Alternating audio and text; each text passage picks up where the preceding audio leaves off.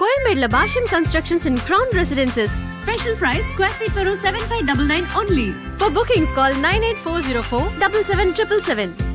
அந்த இந்தி பாடலுடைய மோகத்தை அடிச்சு விரட்டின பெருமை இளையராஜா வச்சு என்ன இளையராஜாப்பா ஆயிரம் இருந்தாலும் G Ramanathan M S Viswanathan ரேஞ்சிலும் வர முடியாது அப்படின்னு ஒரு வார்த்தை விட்டார் சூப்பராக இந்த படம் இருக்குன்னு சொன்ன இந்த படம் ஓடாது. குப்பேன்னு சொன்னது படம் ஓடும். அந்த குப்பைன்னு சொன்ன உடனே தான் முதல் மரியாதை.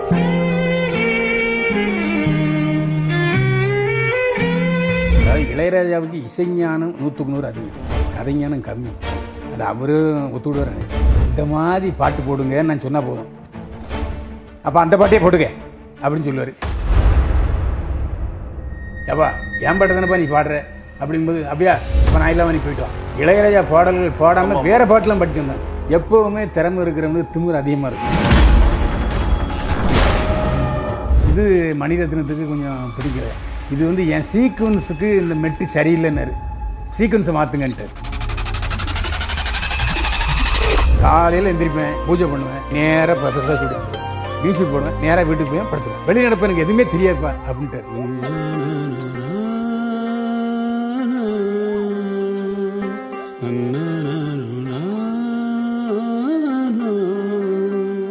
வணக்கம் சார். வணக்கம். ஸோ கடந்த ஜூன் மூன்றாம் தேதி இளையராஜா அவர்களுடைய பிறந்த நாள் ஸோ எந்த பக்கம் திருப்பினாலும் டிவியை திறந்தாலும் சரி ஃபோனை திறந்தாலும் சரி ஃபேஸ்புக் இன்ஸ்டாகிராம் ஃபுல்லாக ராஜா சாருக்கான வாழ்த்து இது வந்து குவிஞ்சிட்டு இருந்துச்சு.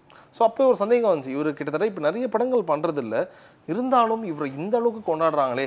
ஒரு எண்பதில் பிறந்தவங்களும் சரி தொண்ணூறில் பிறந்தவங்களும் சரி இப்போ இருக்கிறவங்களும் சரி இளையராஜாவை இப்படி தூக்கி வச்சு கொண்டாடுறாங்களே. அதுக்கு அவர் எவ்வளோ கஷ்டங்களை கடந்து வந்திருப்பாரு? இல்லை இளையராஜாவை பற்றி சொல்லணும்னா முதல் விஷயம் வந்து அந்த காலகட்டத்தில் தமிழ் பாடல்களுக்கு இணையாக இந்தி பாட்டும் இங்கே ஆக்கிரமிச்சிருந்தது. ஆமாம் அந்த இந்தி பாடலுடைய மோகத்தை அடித்து விரட்டின பெருமை இளையராஜா வச்சார். ஓகே இளையராஜா வந்து முன்னணிக்கு வந்ததுக்கப்புறம் இந்தி பாடல் எதுவுமே தமிழ்நாட்டில் எடுபடலை. அந்த ஒரு விஷயம் வரலாற்று உண்மை. ஸோ ராஜா அவர்களுக்கு ஆரம்ப கட்டத்தில் இருக்காரு அதுக்கு முன்னாடி எம்எஸ்வி அவர்கள் கொடிகட்டி பறக்கிறாரு. எப்படி அவரை தாண்டி இளையராஜா அவர்கள் நிறைய படம் பண்ணுறாரு முக்கியமான எல்லா இயக்குனர்களையும் தன் பக்கம் இழுத்தாரு? அப்போ வந்து அதான் எப்போவுமே ஒருவருடைய சரிவு இன்னொருவருக்கு ஏற்றமாக இருக்கும். அதாவது அந்த நடிகர்களுக்கும் பொருந்தும் இசையமைப்பாளருக்கும் பொருந்தும். எம்எஸ் விஸ்வநாதன் அப்போ வந்து சொந்த படங்கள் எடுக்கணுங்கிற ஆர்வத்தில் இருந்தார். சொந்த படங்கள் எடுத்தார். சொந்த படங்கள் எதுவுமே சரியாக போகலை. கமலஹாசன் வச்சு எடுத்து ஃப்ளாப் ஆச்சு சிவாஜி கணேசன் வச்சு எடுத்து ஃப்ளாப் ஆச்சு. அந்த சோகத்தில் அவர் கொஞ்சம் ஒரு தடுமாறிட்டார். அந்த தடுமாற்றம் வருகிற போது புதுசாக யாரையாவது எடுத்தால் நல்லா இருக்குமே? ஒரே எம்எஸ் விஸ்வநாதன் சங்கரநேசன் எம்எஸ் விஸ்வநாதன் சங்கரேசன் வருதுங்கும் போது இளையராஜா வந்து மேடை கச்சேரிகள் பண்ணிக்கிட்டு இருக்காரு மதுரையிலேருந்து வந்து. அவருக்கு இப்போ ஒரு பிதாமகன். யாருன்னா பஞ்சரநாசன் ராஜா தான் என் படத்துக்கு மியூசிக் போடணுங்கிறத ஒத்த காலம் என்னாரு அவருடைய பெருமையை திறமையை தெரிஞ்சுக்கிட்டவர் பஞ்சவரணசலம் அதனால் அவர் இல்லாமல் இளையராஜா இல்லை. ஓகே. ஸோ இளையராஜா அவர்களுக்கு யார் ரொம்ப பக்கபலமாக இருந்தா அவருக்கு? இது நல்ல கேள்வி. என்ன காரணம்னா ஆரம்பத்தில் அறிமுகப்படுத்தினவர் பஞ்சவரணாசலம் பஞ்சவரணாசலம் அறிமுகப்படுத்துகிற நேரத்தில் ஏவிஎம்மோட சேர்றாரு பஞ்சவரணாசலம் ஏவிஎம்ல வந்து கமலஹாசன் ரஜினிகாந்த் பாட்டு படத்துக்கெலாம் அவர் தான் வசனம் எழுதுறாரு. அப்போ இளையராஜாவை அறிமுகப்படுத்துறாரு பஞ்சவரணாசலம் அதான் அன்னக்கிளி இன்னொன்று ரஜினி கமலஹாசன் படங்களுக்கு இசையமைக்கிற வாய்ப்பு பஞ்சவரணாசலம் மூலமாக ஏவிஎம் கொடுக்குறாங்க. ஓகே. அப்போ அவர் மேலே போயிட்டார். ஓகே. எடுத்தோன்னே எல்லா உச்ச நடிகர்களோட ஒர்க் பண்ண ஆரம்பிச்சிட்டாரு. ஆமாம் ஆமாம் அதாவது சின்சியர் அதாவது ஏவிஎம் வந்து ஏவிஎம் மேபி செட்டியாரும் சரி அவருடைய மகன் சரவணன் சாரும் சரி தங்களுடைய படங்களில் பாடல்கள் வந்து அறுபது சதவீதம் நல்லா இருக்கணும். முதல்ல பாடல்கள் போய் சென்றடையும். அதுக்கப்புறம் பாடல்கள் மூலமாகவே தியேட்டருக்கு அதிகமாக வருவாங்கங்கிற நம்பிக்கை ஏற்படுறது ஏவிஎம் நிறுவனம்.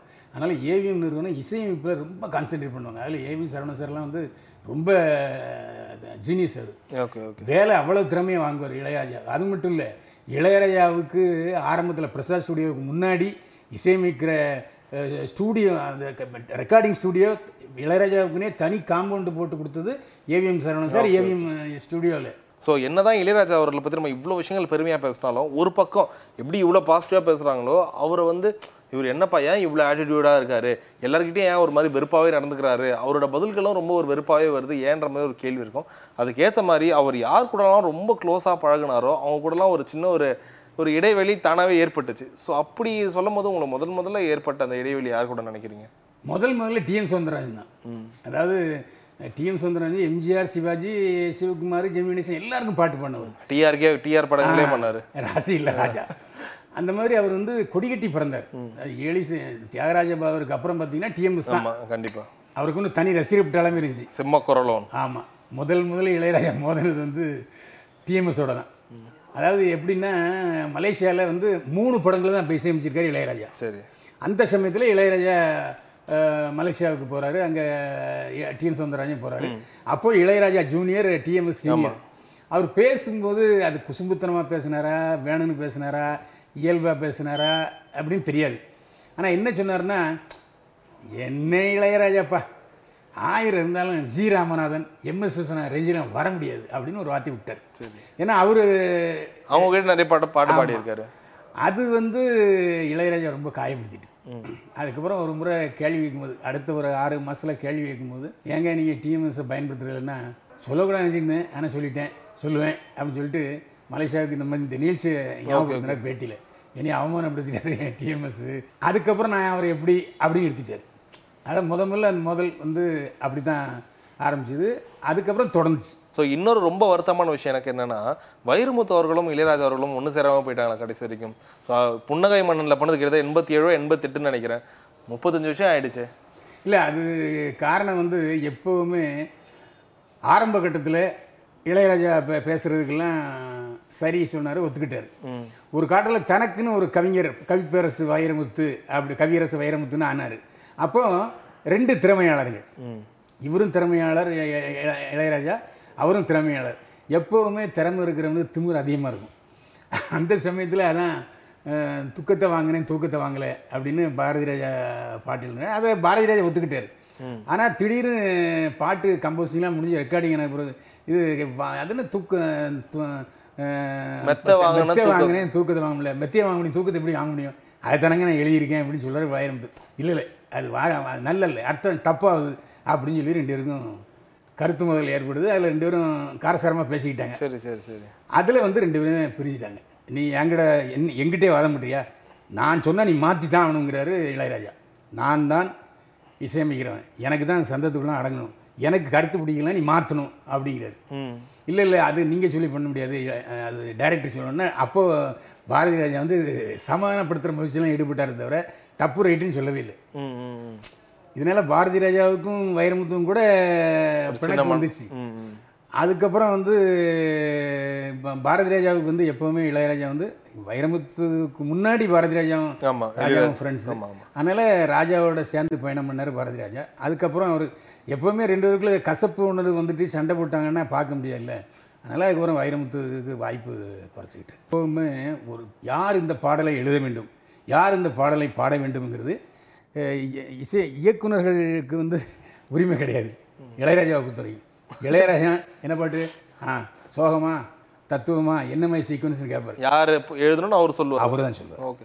நான் நீங்கள் சொன்ன அந்த படத்துக்கு வைரமுத்துக்கு நேஷனல் அவார்டு கிடைக்குது. ஆமாம் முதல் மரியாதைக்கு. அது எதுக்கு? அதான் சொல்கிறேன் அதாவது இளையராஜாவை பொறுத்த வரைக்கும் ஒரு சென்டிமெண்ட் உண்டு. அவர் சூப்பராக இந்த படம் இருக்குன்னு சொன்ன வச்சிங்கன்னா படம் ஓடாது.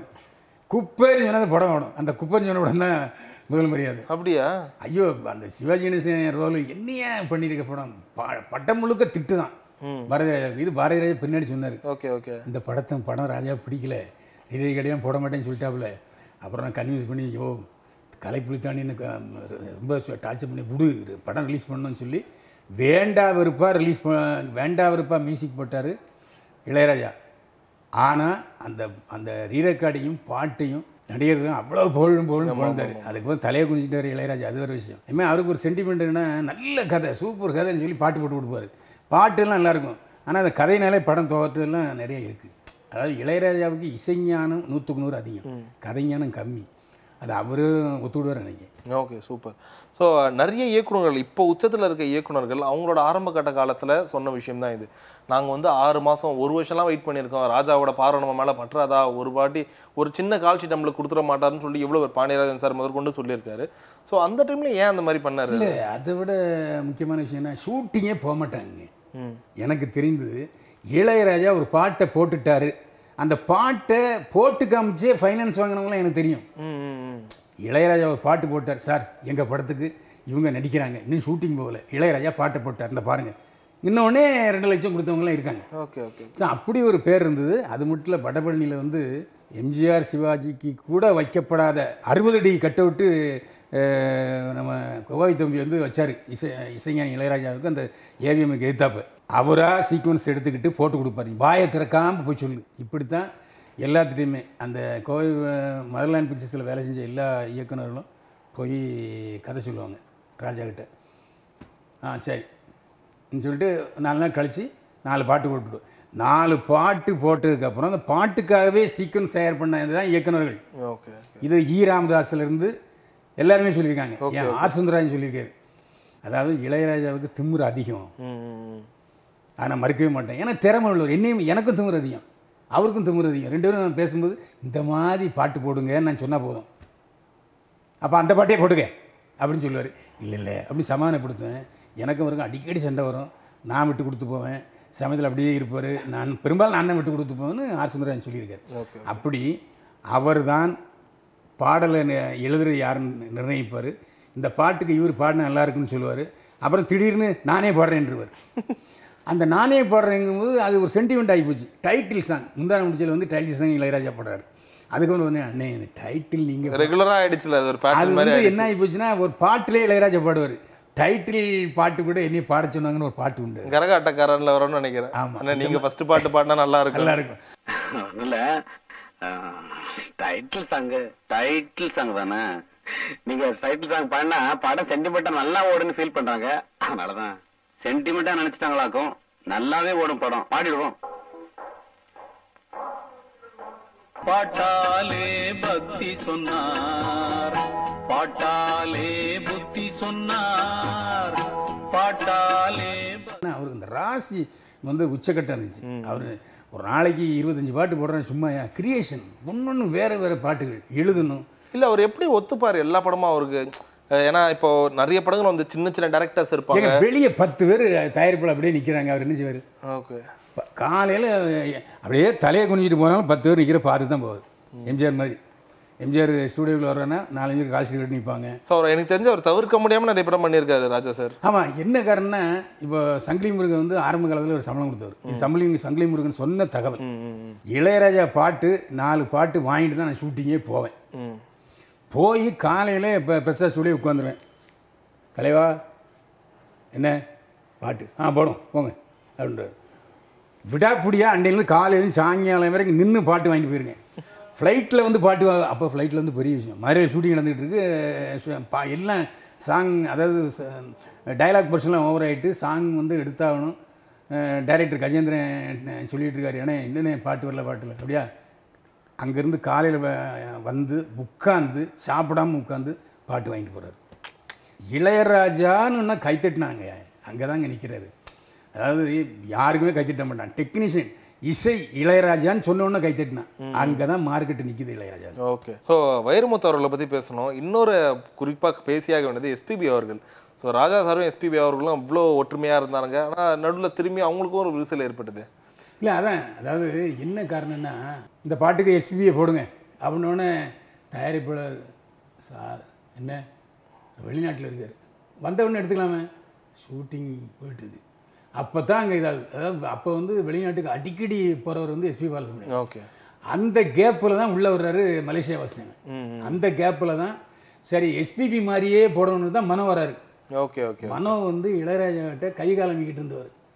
அவரை தயார் பண்ணி அவரை உருவாக்குனார். இன்னைக்கு மனம் வந்து பெரிய கோடீஸ்வரர் கோடீஸ்வரர் அந்த மாதிரி தான் நினைத்தால் எஸ்பிபிக்கு நான் ஆல்டர்னேட்டிவ் கொண்டு வருவேன். கொண்டு வந்தார். கண்டிப்பாக கண்டிப்பாக அதனால் அதில் வந்து அந்த வெளிநாட்டுக்கு போயிட்டாரு அப்படிங்கிறனால தான் எஸ்பி பாலசுப்ரமணியத்துக்கு வாய்ப்பு கிடைக்கல மனோ கிடைச்சிது. அதே மாதிரி ஜெயச்சந்திரன் கிடைச்சிது. அதே மாதிரி பாட்டு எழுதுறதுக்கு பாட்டு எழுது அது மலேசியா வாசியம் வந்து ஃபோன் பண்ணி ராஜா சார் ஆஃபீஸ்லேருந்து பேசுகிறோம் பாட்டு இருக்குது ஏன்? எஸ்பிபி இல்லையோ? கேட்டுட்டு தான் போனேன்னு எஸ்பிபி இல்லாத சமயத்தில் நான் இத்தனாயிரம் பாடல்கள் பாடினேன். எஸ்பி வெளிநாடு போனதன் காரணமாக தான் நான் பாடினேன். இல்லாட்டி வேற எங்கேயா தெலுங்கு போயிருப்பார். இடையில நடிக்க ஆரம்பிச்சிட்டார் எஸ்பிபி ஆமாம் ஆமாம் ஆமாம். அதனால தான் மற்றவங்களுக்கு இந்த வாய்ப்பு வந்துச்சு. அப்பவும் வந்து எஸ்பியோட சண்டை தான். உங்களுக்கு தெரியுமே வெளிநாடு போகும்போது பெரிய பிரச்சனையாச்சு இல்லையா? அதாவது எஸ்பிவி வெளிநாடு போகிறாரு இளையராஜா மியூசிக்கு வாசிக்கிறாரு பாட்டு பாட சக்ஸஸ் ஆகுது. அதே மாதிரி இளையராஜா போகும்போது எஸ்பிபியை கூப்பிடுறாரு.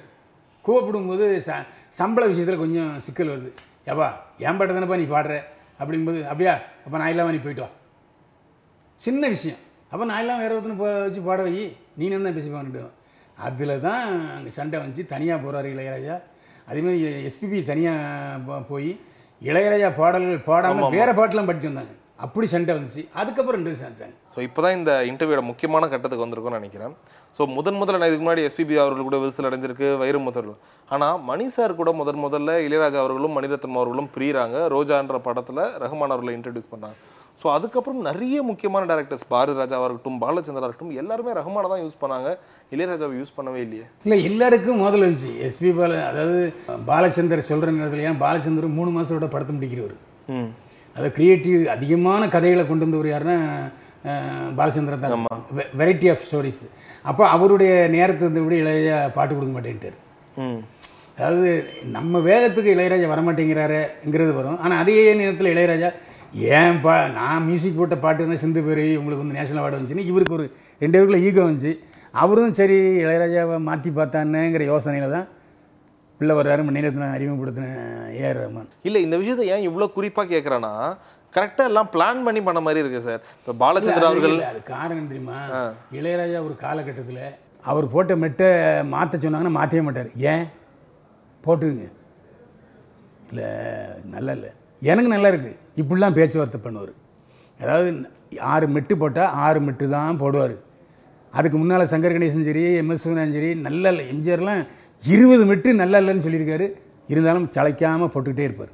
எம்எஸ் விஸ்வநாதன் ஏன்னா ஒரு இயக்குனர் இந்த மெட்டு நல்லா இல்லைன்னா வேறு பாட்டு மெட்டு போடுவார். அப்படி தான் பாலச்சந்திரன் விஸ்வநாதன் இருந்தாங்க.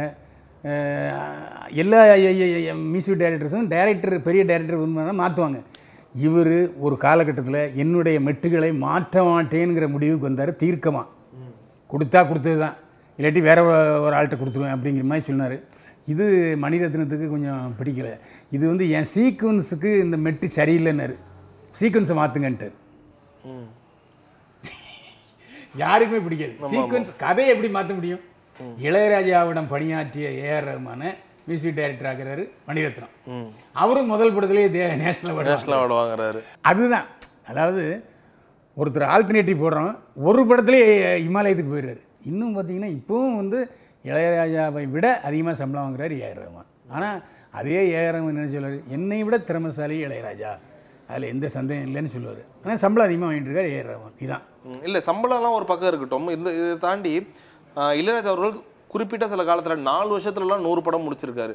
ஆனா அவரோட கடைசி நூறு படம் அதாவது தொள்ளாயிரத்துல இருந்து கடைசி ஆயிரமாவது படம் பண்றதுக்கு பதினஞ்சு வருஷம் பதினாறு வருஷம் ஆயிடுச்சு. அதனால புது இயக்குனர்களும் அவர்கிட்ட கொஞ்சம் ஒரு பயத்தோட நிறுத்திட்டாங்களா? இவர் போனா ராஜா சார் எப்படி பேசுறதோ எப்படி வேலை வாங்குறதோ ஒரு பயத்தோட நினைக்கிறேன். சில நேரத்தில் ஒரு சில இயக்குனர்கள் என்கிட்ட சொல்லியிருக்காங்க நான் ரொம்ப கஷ்டப்பட்டு கதையை சொல்லுவேன். இது வேறு மியூசிக் டேரக்டர் பாரு இது நான் மியூசிக் போட்டால் நல்லா இருக்குது இப்படியே சொல்லியிருக்கேன் மூஞ்சில் அடிச்சமே சொன்னால் நினைச்சுவான் ஐயோ அந்த ஆள் என் கதையாக போய் சொன்னதுன்னா கதை நல்லா இல்லைன்னு சொல்லுவார். அப்படின்னு என்கிட்ட நிறைய ஒரு டிசப்பாயின்மெண்ட் ஆகிடும் சம்பளமும் அதிகம் கொடுத்து அவமானமும் பண்ணுமா அப்படிங்கிறதுக்காகத்தான் இளையராஜாவை ஒதுக்குனாங்க. அது இல்லாமல் ஒரு முக்கியமான விஷயம் யுவன் சங்கர் ராஜா அடுத்த கிட்ட வந்துட்டாங்க ஆமாம் ஆமாம் ஆமாம் ஸோ இன்னொரு விஷயம் அதிகமாக கேட்குறோம் என்னன்னா இதெல்லாம் ஒரு பக்கம் இருக்கட்டும். சினிமாக்காரர்களுக்குள்ள யாருக்கும் முகம் தெரியாமல் உள்ளுக்குள்ளே நடக்கிற சண்டைகள் பிரச்சனைகளாக இருக்கட்டும். ஆனால் பெரும்பாலான டைமில் இந்த பத்திரிகையாளர்கள்கிட்டயும் ரொம்ப ஹார்ஷாக பேசி பார்த்துருக்கோம் ராஜா சார். ஆமாம் அதாவது ப்ரெஷர் வந்து ஆள் மாதிரியே சில கேள்விகள் வந்து கொஞ்சம் குதிரக்கமாக கேட்பார். அதாவது ஒரு ப ஒரு கே கேள்வி கேட்டோன்னா உனக்கு இசையை பற்றி தெரியுமா? இசையை பற்றி தெரிஞ்சுக்கிட்டு இந்த கேள்வி கேளுன்றவர். எங்கள் கேள்வி அதாவது கேள்வி அதாவது சாப்பாடை ருசி பார்த்துட்டு அதை நல்லா இருக்கா இல்லையாங்கிறதுக்கு சாப்பாடு செஞ்சு தான் தெரியணுமா அதாவது சமயக்காரனா அப்புறம் நல்லா இருக்கா இல்லையான்னு சொல்லணும். சாப்பிட்டு பார்க்குறவன் நல்லா இருக்கா இல்லையான்னா ஏய் உனக்கு சமைக்க அப்படின்னு பல நேரங்களில் என்னையே பல நேரங்களில் கேட்டிருக்காரு. அடுத்த கேள்வி தான் நீங்கள் என்ன பண்ணீங்க? இளையராஜா சார் கிட்ட இந்த மாதிரி கேட்டிருக்கீங்களா? ஐயோ நான் மற்றவங்க கிட்ட கேட்பீங்க அவங்கள ஹேண்டில் பண்ணுவீங்க தெரியும். இளையராஜா அவர்களை ஹேண்டில் பண்ணியிருக்கீங்களா? இது அனைவரும் நான் சொல்லியிருப்பேன்னு நினைக்கிறேன். மறுபடியும் உங்கள் நீங்கள் கேட்டதுக்காக சொல்கிறேன் ஒரு சரஸ்வதி பூஜை சரஸ்வதி பூஜை மழை கொட்டோ கொட்டுன்னு கொட்டிக்கிட்டு இருக்கு பிரசாத் ஸ்டுடியோவில் ப்ரெஸ் மீட் பண்ணுறாரு ப்ரெஸ் மீட் பண்ணும்போது முதல் கேள்வி அப்போ வந்து விடுதலை புலிகள் போர் ரொம்ப மும்முரமாக இருக்குது எங்கே பார்த்தாலும் இலங்கை போர் சாவுன்ட்டு அந்த ஜெயவர்த்தனையுடைய இது ரொம்ப மோசமாக இருக்குது அப்புறம் தற்செயலாக நீங்கள் ஒரு தமிழ் இசையமைப்பாளர் இலங்கையில் விட விடுதலை புலிகள் போராட்டம் நடத்திக்கிட்டு இருக்காங்க. இலங்கை போகிற பற்றி என்ன நினைக்கிறீங்கன்னா அப்படின்னா எனக்கு என்னவே தெரியாது. எடுத்தோடனே அதை பற்றி எனக்கு தெரிய தெரியான்ட்டு என்னங்க இது? நீங்கள் பத்திரிகைலாம் படிக்கலையா? நான் பத்திரிகைலாம் படிக்க மாட்டேன். ரெண்டாவது கேள்வி. இது அதிர்ச்சி ரெண்டாவது கேள்வி. பத்திரிகைலாம் படிக்க மாட்டீங்களா? அப்புறம் ஆமாம் காலையில் எந்திரிப்பேன். வந்து பூஜை பண்ணுவேன் நேராக பிரசாத் ஸ்டுடியோ வந்துடுவேன் மியூசிக் போடுவேன் நேராக வீட்டுக்கு போய் படுத்துருவேன்.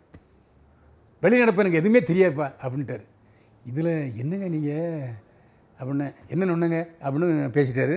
ஆனால் அதுக்கப்புறம் பக்கத்தில் அப்போது அவருடைய கால் ஷீட் பார்த்து அவருடைய பிஏ வந்து கங்கையாமரன் அவர் தான் அப்படி வந்து அண்ணே சும்மா இருங்கண்ணே அண்ணன் கொஞ்சம் மூணில் மூட வீட்டில் இருக்கார். நீங்கள் பாட்டு ஏதாவது ஒன்று ரெண்டு ஒன்று பேசிடாதீங்கன்னு சொன்னார். அதுக்கப்புறம் தான் அவர் டென்ஷனில் இருக்கார். ஏன்னா எப்போவுமே பெரிய மனுஷங்களுக்கு டென்ஷன் ஜாஸ்தியாகும். நாம் கேட்ட கேள்விக்கு பிடிக்காமல் இருந்திருக்கும். அதனால் அவர் விட்டுட்டேன். அப்படி நிறைய தடவை எனக்கும் அவருக்கும் மோதல் ஏற்பட்டிருக்கு. திடீர்னு யாராவது ஒருத்தர் என்கிட்ட ப்ரெஸ் மீட்டில் மைக் கொடுத்தாங்கன்னா நீங்கள் ஒன்றும் கேள்வி கேட்காதீங்க. அப்படின்னு என்கிட்ட சொல்லியிருக்காரு. பயங்கர ஓப்பன் மைண்டட்ல அது ரொம்ப ஜாலியான டைப்பு குழந்தை மாதிரி குழந்தை திடீர்னு கோவப்படும்ல. எதுக்கு மூஞ்ச தூக்கி வச்சிருக்கும் குழந்தை? அந்த மாதிரி அவர் வந்து இசை ஞானி. ஆனால் பழகிறதுக்கு வந்து அதுக்கு என்ன காரணம்னா பாக்யராஜ் சார் ஒரு தடவை அவர் வந்து அப்போ ரொம்ப பிஸியாக இருக்கார். அஞ்சு ரூபா கொடுத்து திருப்தியாக சாப்பிட்டு வாங்கன்னாரு. சாப்பாடு ஒரு சாப்பாடே பத்து ரூபா அப்படின்னு அவருது. ஒரு சாப்பாடு பத்து ரூபா இருந்த காலம். அவர் அவர் சாப்பிட்டுட்டு இருக்க நேரத்தில் நாலு ரூபா தான் சாப்பாடு. அதை கணக்கு பண்ணி அஞ்சு ரூபா கொடுத்து நல்லா சாப்பிட்டுட்டு முதல்ல போய் அப்படின்னாரு. சார் சாப்பாடு ஒரு சாப்பாடு முழு சாப்பாடு பத்து ரூபான்னு. ஏப்பா எனக்கு தெரியாதுப்பா அந்த மாதிரி அதாவது அந்த தொழில் அதாவது சினிமாவில் இருக்கும்போது இசையே ஒரு உலகமா இருந்துட்டாரு. இல்ல இந்த எபிசோடோட கடைசி கேள்வி ஒன்று கேட்கணும்னு ஆசைப்படுறேன். எதனாலனா இப்போ அதிகமா நிறைய பேர் வந்து இளையராஜா அவருக்கு மேல வைக்கிற தப்பான குற்றச்சாட்டு அவருக்கு வந்து அதிகமா பணத்தாசை இருக்குது போலப்பா. அதனால தான் இந்த ரைட்ஸ் பத்திலாம் இவ்வளவு விஷயமா கேட்குறாங்கன்ற மாதிரி இருக்கு. இதுல எனக்கு சுத்தமா உடன்பாடே இல்லை. என்னன்னா இப்போ அவருக்கு உண்மையிலே இவ்வளவு சம்பாதிக்கணும்னு ஆசைப்பட்டிருந்தா அவர் எப்படி வேணா சம்பாரிச்சிருக்கலாம் எவ்வளவு வேணா காசு கேட்டிருக்கலாம். இவருக்கு முன்னாடி அதை பத்தி ஒரு புரிதல் இல்லாம போயிடுச்சா? இல்ல கேட்குறேன் இல்லை நீங்களே சொல்லிட்டீங்க தப்பான குற்றச்சாட்டு. இல்ல அதை பத்தி நீங்க எப்படி பாக்குறீங்க? இல்ல அவர் மேல அவர் வந்து குற்றச்சாட்டு எனக்கு வந்து சங்கிலி முருகன் சொன்னது. அவர் போய் பத்து பைசா கூட கொடுக்கல. ராஜா நான் படம் சொந்தமாக படம் எடுக்க போகிறேன் என்ன சொல்கிறாரு சொன்ன உடனே மியூசிக் பண்ணுமா நாளைக்கு வாங்க. அப்போ கிட்டத்தட்ட அவர் இருபது இருபது படங்கள் பெண்டிங் இருக்குது ஏழு பாட்டை மூணு நாளில் போட்டு கொடுத்து இந்தாங்க காசே வாங்கலை. அவராக ஒரு பணத்தை எடுத்து அவர்கிட்ட கொண்டு கொடுத்துருக்காரு. இதை அப்படியே வச்சுங்க அடுத்த படத்துக்கு. சங்கிலி முருகன் சொன்னார் நான் இளையராஜாவை வைத்துத்தான் தயாரிப்பாளரானேன். இளையராஜா பாட்டு சங்கிலி முருகன் படத்தில் இருக்குங்கிறது தான் என் படமே சேல்ஸ் ஆச்சு. சொன்னவர் சங்கிலி முருகன். பணத்தை அவர் பெருசாக கருதுறவர்னா அப்படி இல்லையே. அப்படி பணத்தை பெருசாக இருக்க கருதுறவர்னா ஏவிஎம் நிறுவனம் ஒரு சின்ன இதில் அவர் வந்து ப- பிரசாத் ஸ்டுடியோவுக்கு வந்துட்டார். ஆனாலும் சில சமரசம் அது போகும்போது வந்து அவர் ஒத்துக்கலை. சில படங்களுக்கு பெரிய பெரிய படங்களுக்கு கூட இசையமைக்கிறீங்கன்னா நீங்கள் தான் அவர்கிட்ட போகிறீங்களே அவர்கிட்ட போய் எடுத்துங்க நான் எதுக்கு என்கிட்ட வரீங்கலாம் சொல்லியிருக்காரு. ஸோ கண்டிப்பா இளையராஜா அவர்களை பத்தி பேசணும்னா இந்த ஒரு எபிசோட் பத்தாதுன்னு நினைக்கிறேன். So, நிறைய விஷயங்கள் நீங்க முடிஞ்ச அளவுக்கு முக்கியமான விஷயங்கள் பேசியிருப்பீங்கன்னு நம்புறோம். இல்லை இன்னும் நிறைய இருக்குது அவர் வந்து ஒரு பல்கலைக்கழகம் திறமசாலி.